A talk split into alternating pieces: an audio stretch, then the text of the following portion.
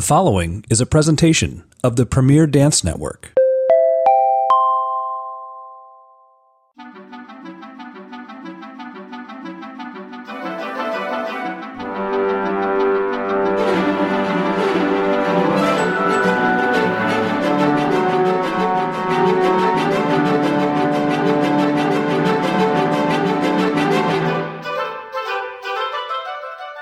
Hello, dancers. Jess here. Welcome back to the Whole Dancer podcast. Today's topic is how to deal when you feel like you have unsupportive parents.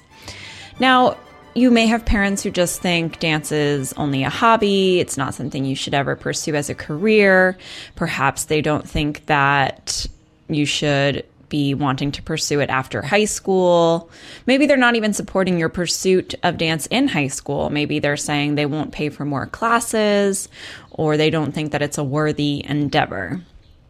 Whatever your parents' stance is on dance, you first need to remember that they love you very much and any of their concerns around your pursuit of dance is coming from a place of protection and not wanting to see you be disappointed or struggle. It's unlikely that they're saying we don't want you to dance simply because they are trying to make your life miserable or anything like that. It's much more likely that they just think it's not, maybe they think it's not a viable career pursuit uh, because it is going to be a challenge. Or maybe they think, you know, it's not something they want their child to do because perhaps they're very academically focused and they want to see you go to college and, you know, pursue some high level academic path. Parents have different reasons for wanting specific things for their children, and, and we shouldn't, you know, fully ignore that. But there are some ways to kind of cope or deal with it and look forward in a positive way and find the way to make it work. If they know about ballet, right? They probably know that there's a lot of rejection and it's very hard to quote unquote make it. Not that many dancers do. Getting into a paid position or getting to a place where you're getting paid to dance takes time and it can take a lot of time depending on who you are if they don't know about ballet, they probably are hung up more on stereotypes than anything else. You know, thinking that you're going to be a starving artist, that you're going to be enduring physical and emotional pain. Perhaps you might be dealing with injury, and maybe they've heard that it's a short career because it is. One benefit and one thing to think about in that perspective, in that area is that most people these days don't stick with a single career for their whole lives. Many more people are going through midlife, career shifts or maybe a little bit earlier. I know people switching careers in their late 20s and there are even people, you know, switching careers much later in life in their 50s or 60s or something like that. So it's much more common that you're going to have to do that anyway, or you're going to want to do that anyway. So I don't think that the fact that a ballet career tends to be shorter is something that they should be wildly concerned about. So that that might be something to bring up with them, you know, reminding them that career transition is much more common overall. And even if you pick some career path in your early 20s or in your late teens, picking any career path it's likely that you're not going to want to stick with it for the rest of your life. Very few people know at that age what they want to do forever. So even though ballet can be short lived, it's not such a terrible thing anymore. Now, parents probably have had experiences where they wanted to pursue something, but maybe they didn't for fear or because they you know, didn't think it was practical, or perhaps their parents steered them in a different direction. And maybe it worked out in the end. But for a lot of people, not pursuing your passions leads to regret. And that's something that you have to cope with for the rest of your life. So it might be helpful as you discuss dance with your parents that you ask them, you know, was there anything that you wished you could have done or pursued, but decided not to try for some reason, for one reason or another? And, you know, your parents might have a story about wanting to pursue an artistic path or something like that, and their parents telling them, no, go the practical route, go and study engineering at school. And maybe they took their parents' advice and now they're really happy, right? So they might think they know best because they went that route and it really worked out for them. However, you still have to remind them that we're all living our own lives and just because it worked out that way for them doesn't mean it would be the same for you. If you've got this strong passion for dance, to not even allow you to see where it might go is going to make it much harder for you to move forward in life and not feel like you're having any regrets. Ballet does have an age limit, so pursuing it young if you want to be a professional is important. However, more and more you can go to college and pursue dance. There are a lot of bigger dance programs that do turn out dancers who end up going professional. And more and more companies are open to a college educated dancer as they're seeing the benefits of a college education for a dancer. You know, it helps you to think in different ways going to college. It helps you to gain some maturity that you may not have if you're getting into a ballet company straight out of high school.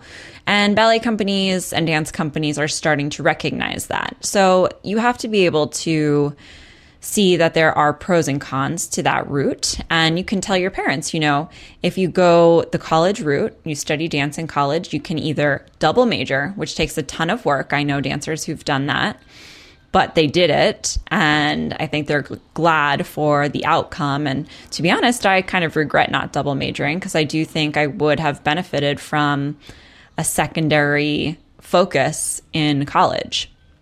Now, my compromise with my mother was that if I was going to study dance in school, I had to study dance along with something else.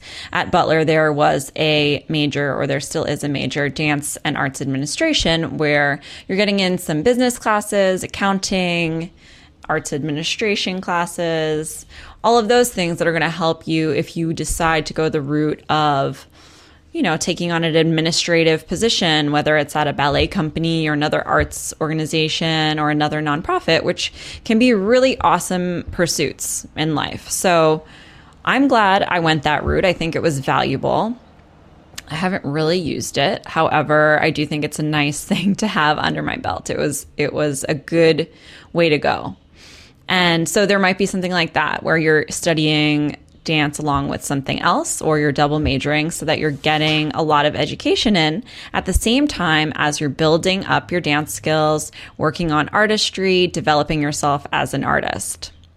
If you're having these conversations with your parents where you're talking to them about these alternatives in dance and these ways to infuse more education as you're pursuing dance and they're still not supportive, all is not lost. You've got to work really hard and prove to them that you want to make this work. If they're not even willing to pay for your training, this might mean that you have to get a job while you're in high school in order to pay for classes. You might have to find transportation to these classes, whether you're carpooling with a friend or taking public transportation, whatever's available to you. You might even seek out paying for your own private training to advance to a level where maybe you'll be awarded a scholarship to a professional training program or summer programs so that you can show your parents how much this means to you. You're really doing the work and not just talking about how much you might like to be a dancer, but rather you're actually showing that you're going to put everything you have into it to make that dream become a reality. Showing your parents that dedication is going to hopefully pay off and make a huge difference in how they perceive this dream of yours. If all else fails and they're really not supportive, come up with alternative plans that you know you'll be happy with. I can see how this can be hard to see as a young person. I know that it's not ideal, but try to think of a way where you can still be a part of the dance world, maybe without actually being a dancer. There are plenty of support careers, whether it's in administration or writing about dance Maybe you're going to become a dance teacher as a secondary thing, you know, per, while pursuing a regular nine to five job. There are plenty of people who do that. Find the route that's going to work. Even if you don't get to focus on training as a young person because your parents don't support you, it doesn't mean you can't go back to dance as an adult when you are more in control of your life. There are even adults who dance recreationally and seek out performing opportunities, whether that's with a big ballet company in the area or performing in a recital or show of a smaller school you might attend. There are so many ways to make sure that you're keeping dance as part of your life. And, you know, there's only so much time that your parents have full control over your decisions, which is not something I'm telling you to rub in their faces or anything. However, if they're not supporting you and you know that you want something, just remember that there will be a time when you are going to be more independent and you can take more control. Taking that independence and you know doing the work to take on more independence even when you're younger is also another way to gain more control in your life. You know, show them that, as we said, if you want to dance, but they're not going to take you or they're not going to pay for classes, be a little bit more responsible than most people your age, maybe, and really do what it's going to take to make those dreams a reality when you're younger. These things are things that you can overcome, these challenges. And the older you get, the more you'll see how much control and how much power you have in your life when you truly put your mind to something and you truly focus on what you want and what you need as a person and as a dancer. I hope this helps. And if you have any questions, any additional thoughts or insights on this, please reach out. Feel free to email me jess at thewholedancer.com anytime. Thank you again so much for tuning in and all the best in your dance and life pursuits.